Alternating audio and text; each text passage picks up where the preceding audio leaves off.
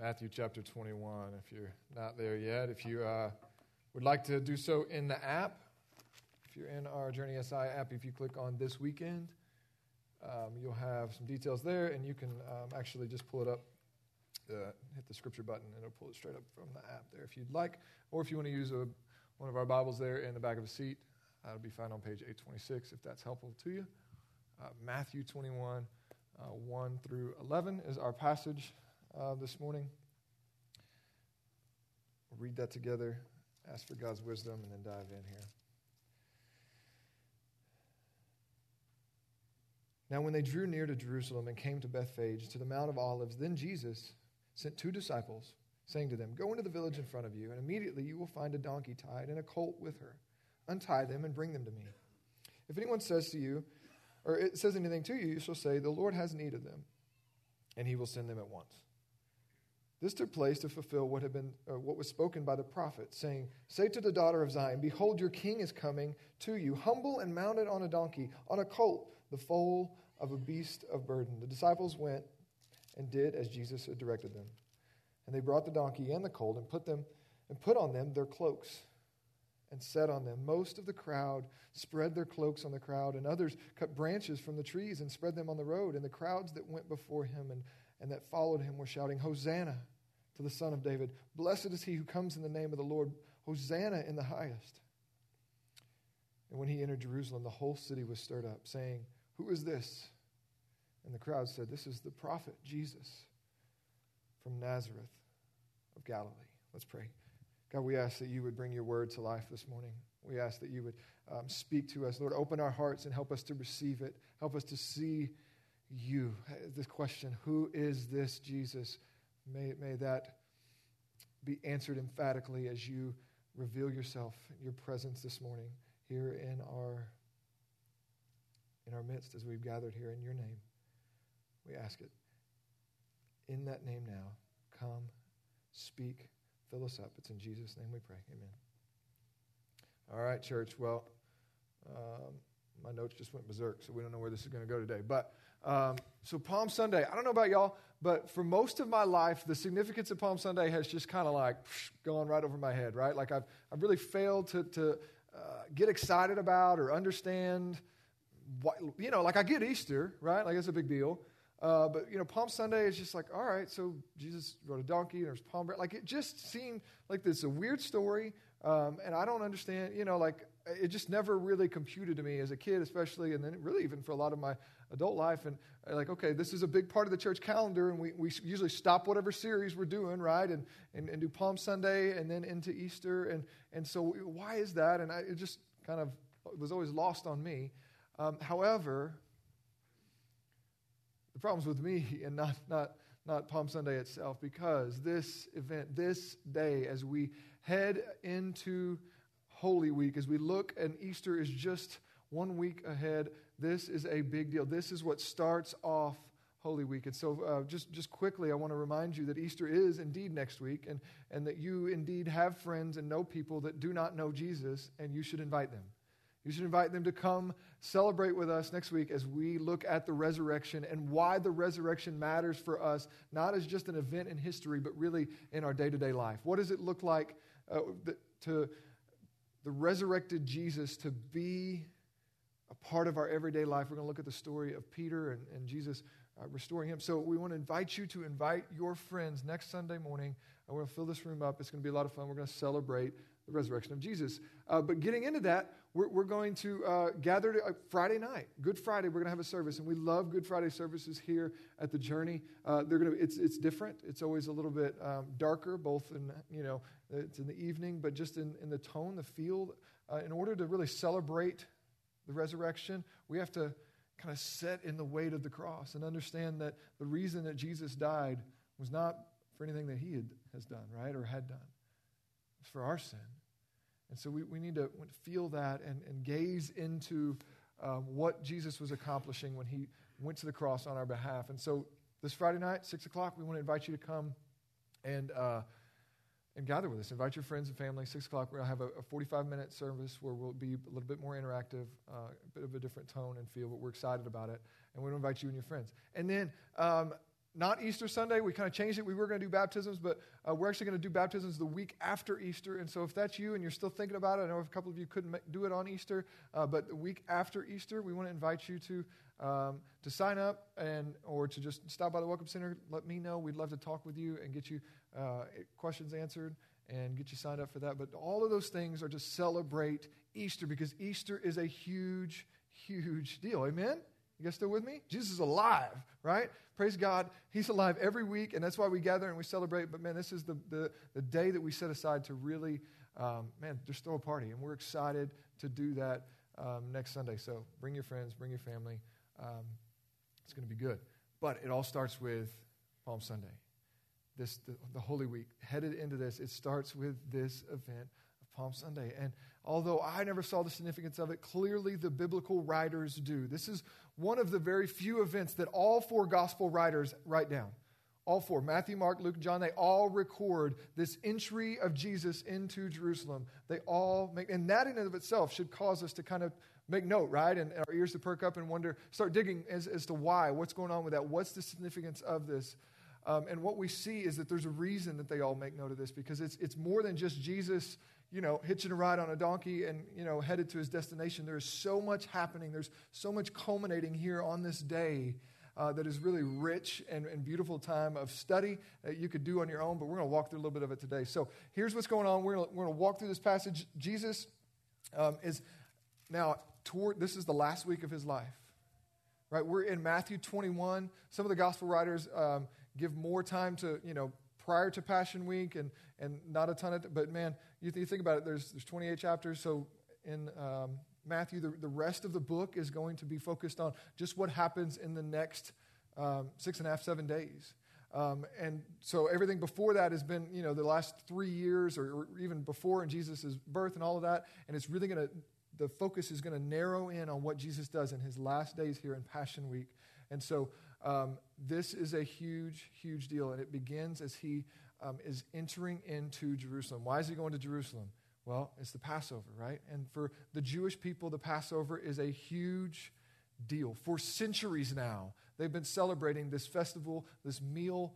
Um, and it all started with the Exodus, right? It's, it started when God's people were formed out of, um, you know, God's grace just choosing them, but they were enslaved into um, Egypt, and God rescues them out of there. And one of the ways, the, the final way that He actually gets them out of the bondage of Egypt is through the death angel coming and, and wiping out the firstborn children of, of all the Egyptian people. But on that night, before that happened, God set aside this meal, right? This Passover meal, where He told His people, He says, Listen, the death angel is coming, and there will be no, no one is, is uh, getting exempt from this. But here's what you do. Here's what you do. If you don't want your oldest, your firstborn to die, you're going to take a lamb, a lamb without blemish, a lamb without spot, your best lamb, and you're going to slaughter it instead. And I want you to take the blood and put it over your doorpost, and, and then you partake of this meal and set it aside, and you put your faith in that, that, that the Lord is going to choose to pass over your home, your household, because the blood of the lamb is on your doorpost. And, and praise God, that's what, that's what happens. And um, the Egyptian families cry out in terror as indeed their firstborn sons are slaughtered. But the people of God that put, placed their faith in him, trusted what he said to do, God passes over them. He sees the blood of the Lamb and he passes over them. So, this Passover meal then is set aside, and annually the people of God gather together to celebrate this Passover meal. And so, Jesus is, is now headed into Jerusalem. Now, there's a unique uh, part of this story that's going on. If you've read the Gospels, you know that Jesus has done incredible works, right? He's healing people, He's raised people from the dead, He's healing people of leprosy, He's given blind people their sight back.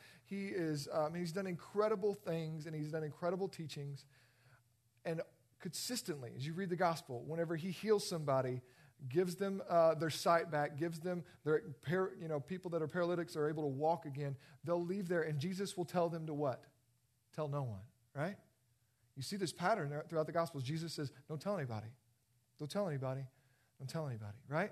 And there's this interesting, and, and, and, and so on this day, that shifts. This will be the first time that Jesus will allow and, in fact, encourage, plan for, and embrace the praise of the people calling him king. There's been other times where they actually tried to, um, you know, they, they, gathered around him. They wanted to anoint him. They wanted to, you know, kind of place this mantle on him and call him, uh, you know, the, the, the Savior, the Messiah, and Jesus evaded them and, and, snuck out. And there's, there's time after time where Jesus would have these huge crowds, and his disciples would be like, hey, man, this is your chance. You want to overthrow Rome? Like, you've got, a, you've got thousands of people out here waiting for you. You say the right things, and we can go and get this thing done. And Jesus says, no, no, that's not what it's, my time has not yet come. And yet, in this moment, on this day, Jesus is heading into Jerusalem.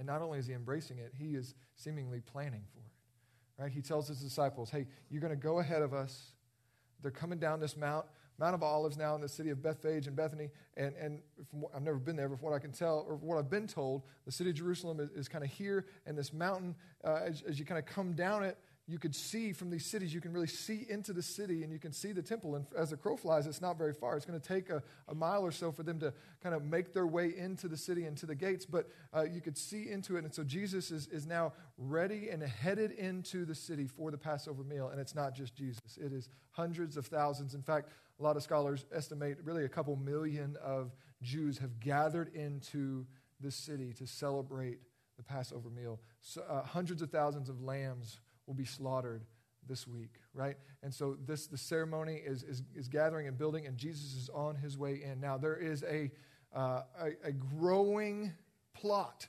between Jesus and the religious leaders of the day, right? They, there is an active plot to catch and kill and kill Jesus, right? They, they, they, the religious leaders have told people, hey, if you see Jesus, you need to turn him in so that we can put him to death. They, there is an active plot that um, the religious leaders are not okay with the following that Jesus has stirred up. And when you start uh, messing with people's power and influence, and, and people that are powerful start seeing somebody else get their, their attention, and they, they start getting worried and they start get, grasping for um, whatever they can. And that for them has turned into a plot to kill Jesus. And it's all been amplified because just before this, Jesus has done uh, one of his greatest miracles in, where he actually raised Lazarus from the dead right? Lazarus was like a friend of Jesus, and he died. And it wasn't just like Jesus got there and like Lazarus took his last breath, and then Jesus said, "Oh yeah, you know, come back." No, no, Lazarus was dead, dead. They did his funeral.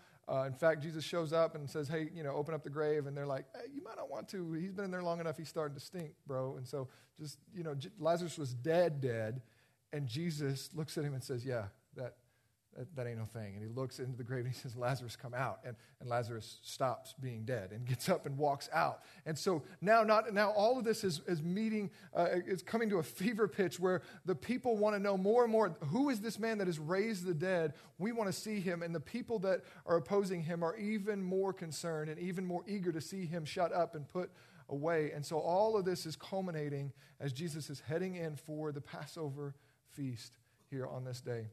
And what's beautiful about this is that Jesus is going to, in many ways, embrace this.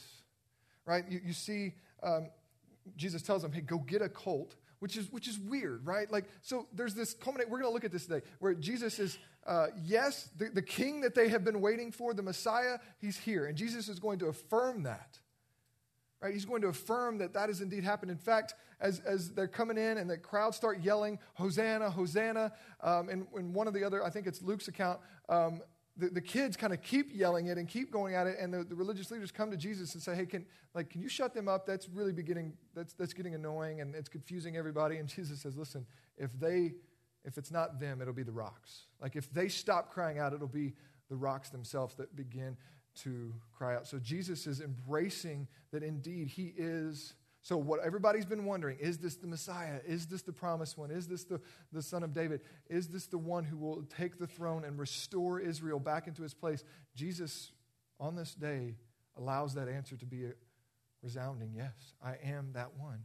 So as he comes in, he, uh, there's hundreds of thousands of people, it, it seems, that have gathered around Um, and as more people are singing and bringing palm branches, others are wanting to know what's going on. They've all gathered for the Passover and they want to know what's going on. And more and more gather with them. And they're going, Well, who is this? Was Jesus, Jesus of Nazareth? Is that the guy that raised Lazarus? Yeah. Is that the guy that the people want to kill? Yeah. Well, we want to go see him. And so it just grows into this incredible. This is not just a few people that are kind of making this parade as Jesus comes in. This is hundreds of thousands of people that have gathered around this city and are coming out on this hill and, and, and you know, causing this parade and then following in him behind him and declaring these things Hosanna, Hosanna, blessed is he who comes in the name of the Lord. And, and they're declaring in that moment that they believe Jesus is the coming Messiah. He is the King, and Jesus embraces it. Jesus lets it happen for the first time in his ministry. What's going on there? Jesus is affirming, uh, indeed, he is the one. And there's incredible fulfillment of prophecy in this. There's incredible uh, things that are going on here. Not like, and Matthew actually outlines one of them because the first one is why is there a donkey, right? Why is Jesus riding a donkey? We don't have any other um, recording in the Gospels of Jesus riding anything. He walked everywhere he went, and, and so this is odd and peculiar. And the fact that it's noted in the Scripture, we should we should you know want to know what's going on there. Was Jesus just tired, right? You know, he just wanted to take a rest before a big week, or was there some kind of significance there? And then why a donkey? This is kind of a coronation, right? People are declaring him as king, and uh, you know he's coming in. Why not like a war horse? Right? What's going on there? there there's some peculiarity between. Uh, Jesus is yes, affirming that he is the coming, the, the promised king. He is here, but at the same time, there's some peculiarity that's going on with the details of the story that are um, speaking to the type of kingdom that Jesus is going to be bringing. And the first of which is indeed the donkey. And so um, Matthew just records it and he says, um, you know, the reason that he gets a donkey and not a war horse, the reason that not just a donkey, but the, a colt, right? Like the foal of a donkey is because he's fulfilling a prophecy from Zechariah 9 9. And Matthew lists it there, but I think it'll be on the screen as well. He says, where this is hundreds of years before prophet Zechariah says to the people of Israel, the daughter of Zion, it's another name for, for God's people. He says, Behold, your king is coming to you humble and mounted on a donkey, on a colt, the foal of a beast of burden.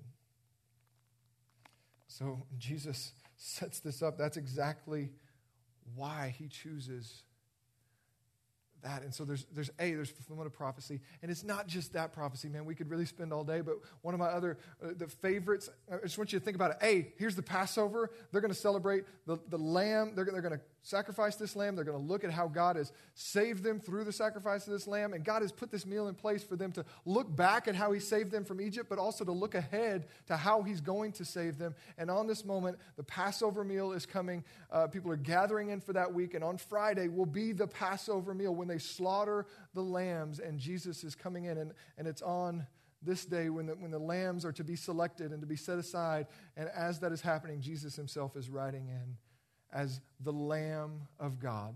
As you think back to John, whenever he looks up and sees Jesus, he says, Behold, the Lamb of God who takes away the sins of the world. Here's Jesus coming in for the Passover to once and for all end the sacrificial system as he puts an end to it with his own body, where he is no longer going to require us to be bringing our offerings. Instead, he's going to climb onto the offering of the cross himself and give of his own body. So there's beauty even in that, Jesus, the fulfillment of him becoming the Lamb of God who is slain for us. That's happening in this moment. But more than that, there's this incredible, as you begin to piece together all that God has been doing and all these sacrificial systems and things looking ahead, looking ahead, there, there's, a, there's, a, there's a Messiah coming, right? The, the people of God have been awaiting this Messiah, as we saw in the video, the one who could take the throne and actually lead the people into uh, a, a, the, their glory, right? As God's people.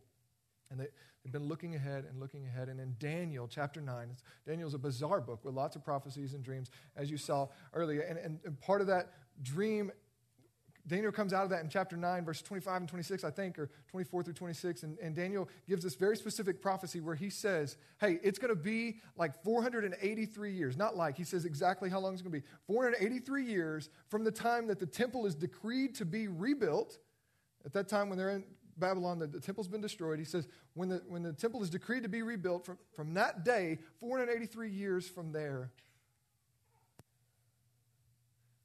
the Messiah, the King, will come into Jerusalem. And so we have that date in Nehemiah 2. You can do all this calendar work and actually trace throughout history. We have that date, Nehemiah 2, when King Artaxerxes actually declares um, the temple is to be rebuilt. And from that day, if you do the calendar work, it's something like 173,000 days and some odd. And if you do all that work, it takes you right up to this day when Jesus is riding into Jerusalem. So none of this is by accident. He is indeed the one they've been waiting for. He is indeed the promised king. God has not forgot his people. Jesus is fulfilling these prophecies. He's riding in. And so he's indeed the king. That's not the only thing we need to notice. We need to notice what type of kingdom this king is bringing. So, in this moment where Jesus allows the spotlight for the first time to really shine on him in full, and the tension is raised between his followers and his opponents. In this moment, in that moment of spotlight, there's this degree of peculiarity where Jesus is riding on a donkey instead of a war horse. He's entering in as a humble servant instead of a conquering right? Like instead of this glorious king that we know that he is, but he's choosing to do this on purpose. This is not like all that he had left. Again, and he does this to show that it's not just happenstance. It's not just what was around there. Oh yeah, I forgot to, you know, book a, I forgot to rent a car for my entry into Jerusalem. Let's go see what's around. Let's get a donkey. No, no, no. like it's all on purpose. It's been prophesied in Zechariah, and Jesus is going to live that out. So it's very clear this is the one. Uh, you, you put all those things together. You start piecing together the pieces of the puzzle and the jigsaw that, that Jesus fulfills when he does all of these details throughout all of his life from the time he's born, really, but they, they start getting expedited as you enter into Holy Week and you see that there's no way that you can take an honest look at history and the prophecies from the Old Testament and, and, and leave there with any other conclusion other than Jesus is indeed the promised Messiah, Son of God. But so what? So that leaves us with what does that mean? What, what, what, do we, what do we take from this? So Jesus comes in, and yeah, this is what's going to lead to, like, he allows this attention to happen because he knows that that needs to build to a fever pitch so that they actually will crucify him. Jesus knows that's ultimately why he's came, right? That's his purpose. And so he needs to let this happen. And, and now his time actually has come. So he's going to let the public, you know, put him on this place, and it's going to um, enrage the religious leaders even further, and the plot's going to thicken and it's going to end with Jesus on the cross. And he knows that. He knows that his mission is not complete unless that's how it ends. And yet, he does all of this on purpose, and, it, and he's teaching us something even in this moment. If you just read this story out of context and you forget all that he's been doing leading up to that, you will, you will miss the type of kingdom that this king is bringing. So the promised king is here, and he's brought a better kingdom or a better salvation than what the people have longed for and wanted. Right? And so we see that um, these people, their response is curious because they actually are affirming him as king. But we know, if we read the rest of the story, we know that this crowd turns on him, and in just a few days, they're going to be the ones that are screaming, Crucify him. But in this moment, there's something for us to take note of because uh, as Jesus rides in on the colt, uh, verse 8 says, Most of the crowd spread their cloaks on the road, and others cut branches from the trees and spread them on the road as well what, what's going on there? This, these are like um, ceremonial um, actions and symbols that, that people do to say, we believe you are the one. Like you are the king. When they take their cloaks off and they lay them on the ground, that, that is their way of saying, We submit to you. We, we, will, we will follow you. You are over us. You can trample over us. We submit. We bow down before you. And the, the palm branch, uh, to lay them before and to wave them as, as the kiddos were earlier, is to declare He's the, like, this is the victorious one. This is, the, this is our king. This is our conqueror. This is the one whom we place our trust. And, and the word Hosanna means save us, O Lord. O Lord, save us with emphasis there. Like, we're longing for you to be the one to save us. And it comes from Psalm 118 when the people are crying out, Save us, O Lord, save us. But it transitions in meaning from just saying, Save us, O Lord, to in this moment, as they couple it with, Blessed is he who comes in, in, the, in the name of the Lord, right? The Son of David, they're, they're declaring, not just save us, O Lord, but salvation is here. He's arrived. Jesus is the one. We trust in him. Like, and so it's shifting from save us, O Lord, to salvation is here. Hosanna. Hosanna in the highest. He is the one. They like it's all climaxing in this moment as Jesus enters into Jerusalem. Salvation is here, is the declare and the, the proclamation from the from the crowd. And it says in verse 10 And when he entered Jerusalem, the whole city was stirred up, saying, Who is this? Who is this? Much like when he was born, right? The whole city of Jerusalem is stirred up. Caesar sends out a decree. Like Jesus, all eyes are on him now. And instead of coming in and conquering with a, with a strong fist, he is riding on a donkey. Behold your king, humble on the colt of a donkey.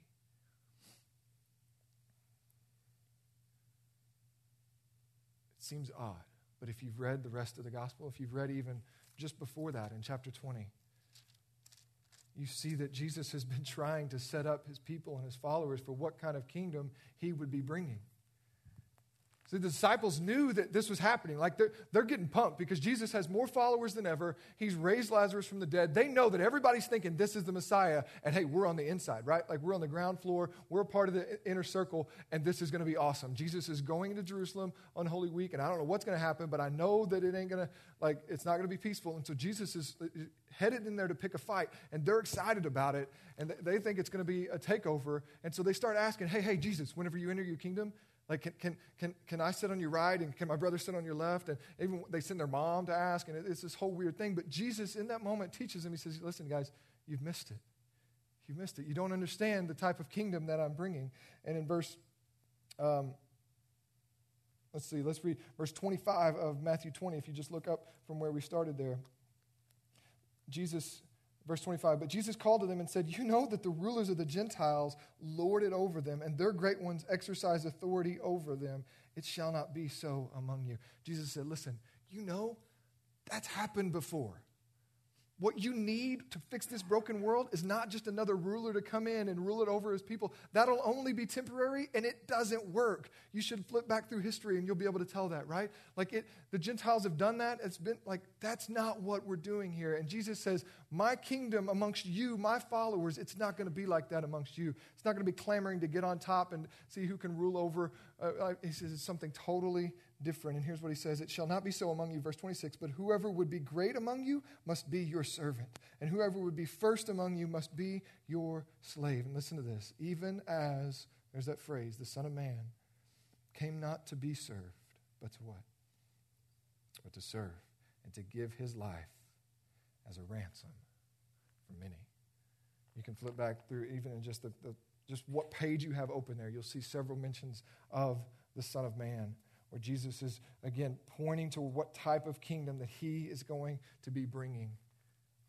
And it stands as a, as a declaration for this is what Jesus has said I've come to bring life, and life to the full. But it's not going to go the way you think it's going to go.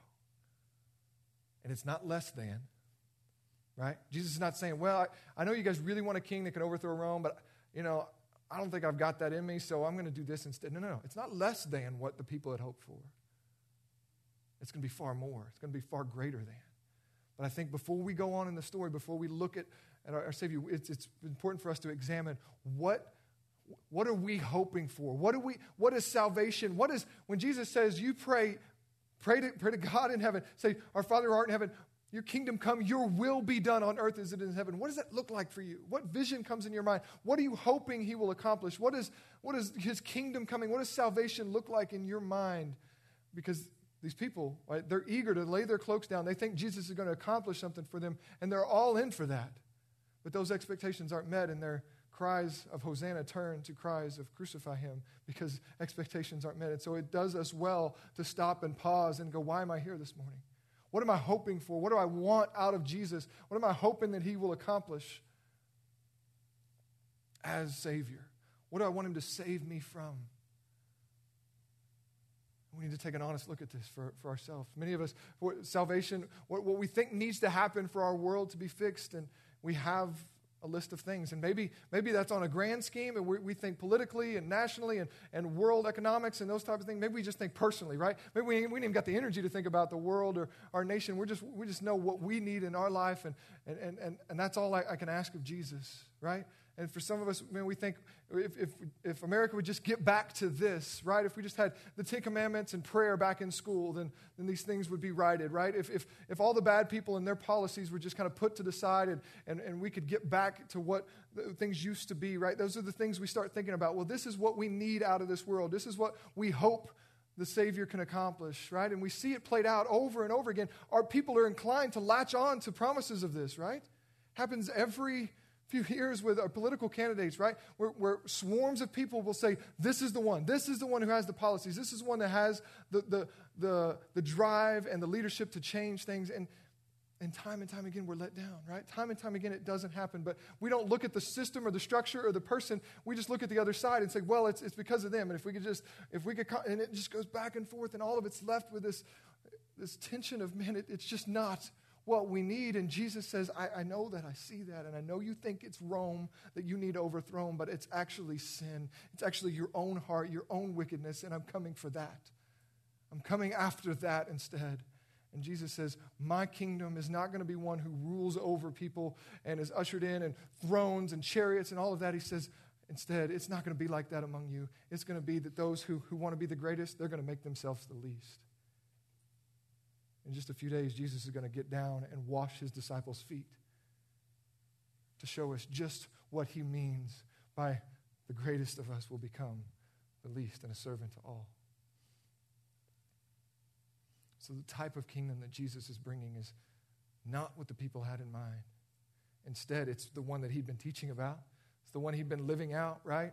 Welcoming those who would repent, welcoming those who were far from the Lord and far from filling, uh, you know, living up to moralistic standards. Jesus is welcomed in prostitutes and, and lepers and, and uh, thieves and robbers and tax collectors and all the people that are rejected of society. All of a sudden, Jesus is welcoming them into the kingdom of God, and, and he's beginning to build this people who, who are not full of this self righteous moralism, right? So many people think that's what Christianity is about, right? We just got to get the right set of morals in front of people. And if everybody just come to my church and do these things, then, then this nation will get straightened out, right?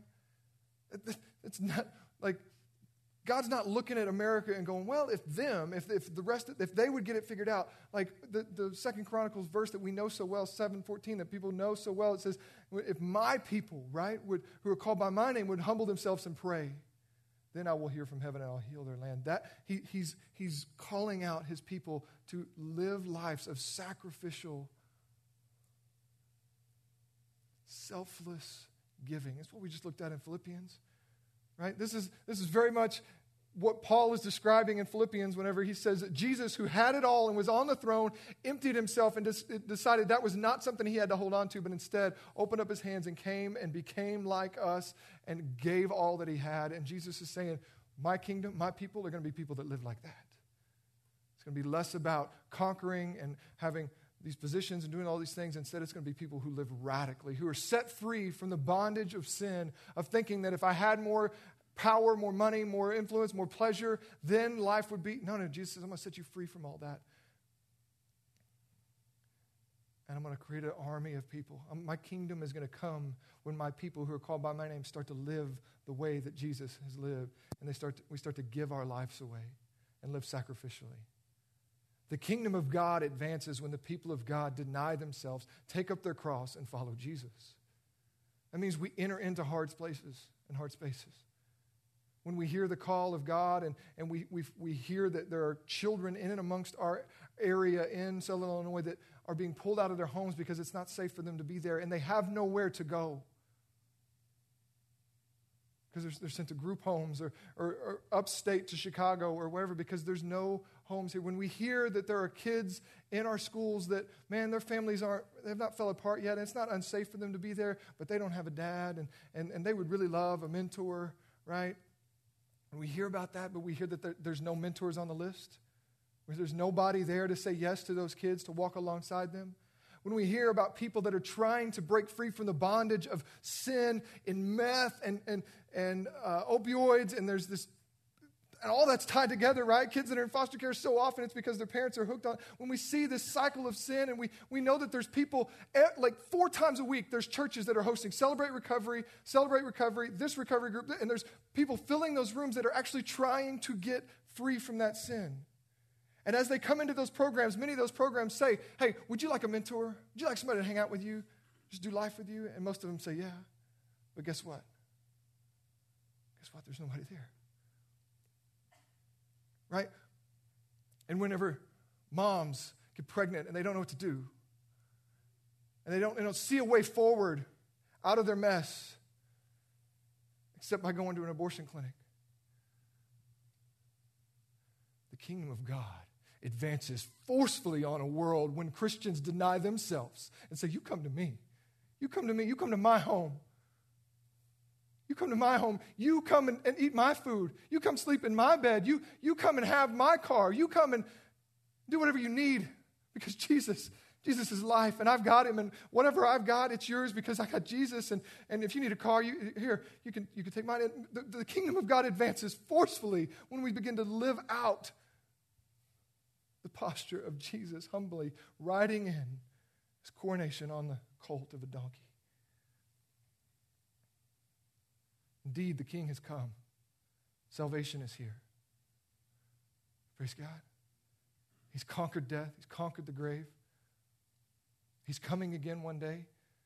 But in the midst of this, he says to his people, You pray, your kingdom come, your will be done on earth as it is in heaven. And he says, and you go and tell everybody you can, and you invite them, teach them, show them to live out everything I've taught you. What did he, what did he teach his disciples? Self righteous, moral lives, follow all these rules, hope that everybody else gets, gets the good news like you do. No, he says, pour out your life. Be the salt and the light to a broken and dark world. That's how his kingdom comes. That's how we go forward. And it's not only how we find life and salvation, it's how we bring life and salvation to our broken and busted up world. And, and as we do that, he makes us more and more like him. We're being resurrected. Man, isn't that song beautiful? The resurrected king is resurrecting me. Amen, right? Like there's more and more life coming out in us as we as we surrender and submit to him. So as we close, here's our response. We need to take an honest look at Jesus and who he is. That he is indeed the king. He is indeed the king. We need to examine our savior and know who he is. We don't get to define him. We don't get to put our own expectations on who he is and what he's going to be. We need to examine him for who he really is in the scriptures and who he is today on the throne of heaven. And then, secondly, we need to examine ourselves. What is the things that, that we were hoping Jesus would do in our own life? What are, the, what are the things that we're wanting from him that really don't align with what he's invited us to and called us to? And then in response to that, man, we just need to surrender to him. Surrender. That's how his kingdom advances. It says gospel goes forward. And it's not that people have to earn themselves or try out for this kingdom or punch this list or do all these things. We just surrender. We say, I acknowledge you, Jesus. You are the resurrected Savior. I need a Savior. I'm not making this. I'm not going to do it. I can't. I need a Savior. And Jesus, I believe that it's you. And as, as we do that, as we surrender, He says, I'll stop living my life, Jesus, for me, and I just give it to you. He says, He'll meet us there and He'll give us new life. And we're born into the kingdom of God. We're citizens of heaven and we're set forth into new life.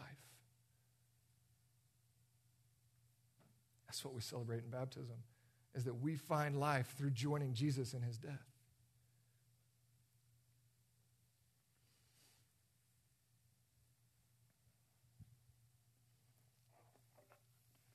Let's take an honest look at who this Jesus is, what he's calling of us as I pray. Father,